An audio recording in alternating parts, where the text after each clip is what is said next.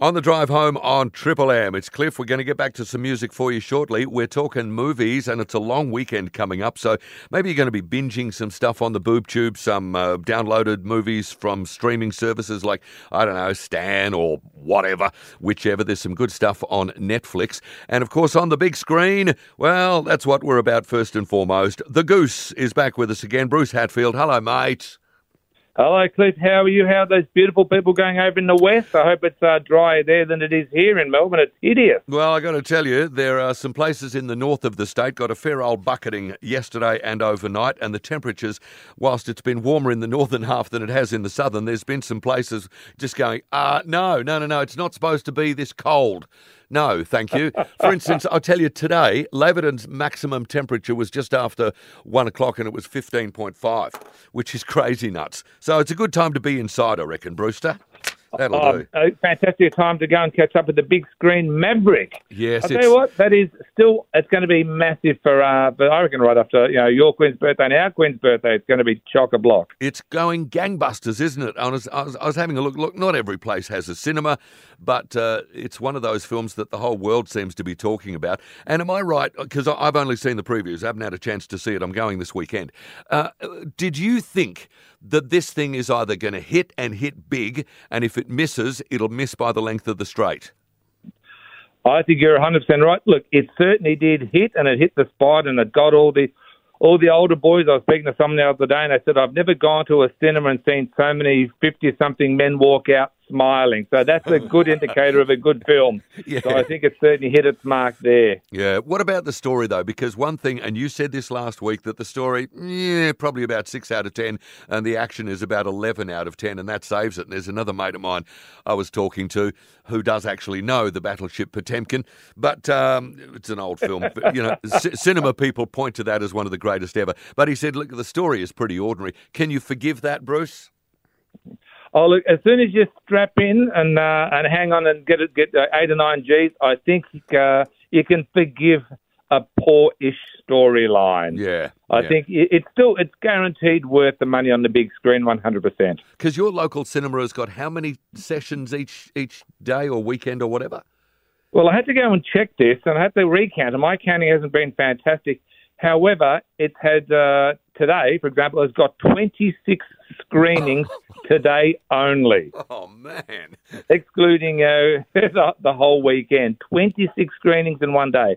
And I certainly think if they got rid of, you know, like how many stars, how many claps, how many tomatoes, they should say how many screenings per day. Oh, look, she's only a four screen a day film, or this is a blockbuster, 26 screenings per day. yeah. And I think the next one is going to be opening uh, next Thursday, and that is Jurassic World Dominion. Now, we know what's going to happen here. You got a bunch of blokes on, uh, on, on, and I use blokes as the pejorative, everybody. Don't call me sexist. On Isa, Isla Nublar, and you know that the dinosaurs are going to be running around and they're going to be chasing everybody. Some people are going to get eaten, and in the end, everybody you know, has a bit of a chuckle. Roll the credits. Thank you for the popcorn. Have you managed to have a look at much of it, Bruce? No, but I will be seeing it if I can sneak in and get uh, get an early sneak peek like I did with Top Gun. I'd love to do. it. But once again, oozes big screen, and you hit the nail on the head. The goodies will survive. You know, the baddies will be eaten as fast as the popcorn. I'm sure you're 100% on the money there, mate. I love the films. I mean, they're just too silly, really, aren't they? They're just really good fun. And I went back and watched the the the very first Jurassic Park, which I think goes back to about ninety three or ninety four or something. So it's about Correct. thirty years old. And when you think about the special effects that they had then, they were legendary. Three decades down the track, it's astounding from what I've seen so far. What do you reckon the next 30 years will bring then? I don't know because there is not one single thing that you can't put on the big screen. Not one. It only That it, is one hundred percent correct. comes down to the computer and the animator's um, imagination. Now, normally we talk TV with Steve Malk, and we mentioned this yesterday. I'm into Stranger Things at the moment, and I think it might be something people will be binging on the long weekend. Is that your cup of tea or not? I love it. And once again, it pulls on these uh, nostalgic heartstrings with the 80s music. Everyone's singing I had a dragster like that. And it does really kick in the old. I remember an old one of those. And the soundtrack's great, a bit like the old uh, Guardians of the Galaxy. But look, this is one of the few um, franchises that I've liked every series. Sometimes people go, "Oh, I like the first two and forget about the last one," or, Mm.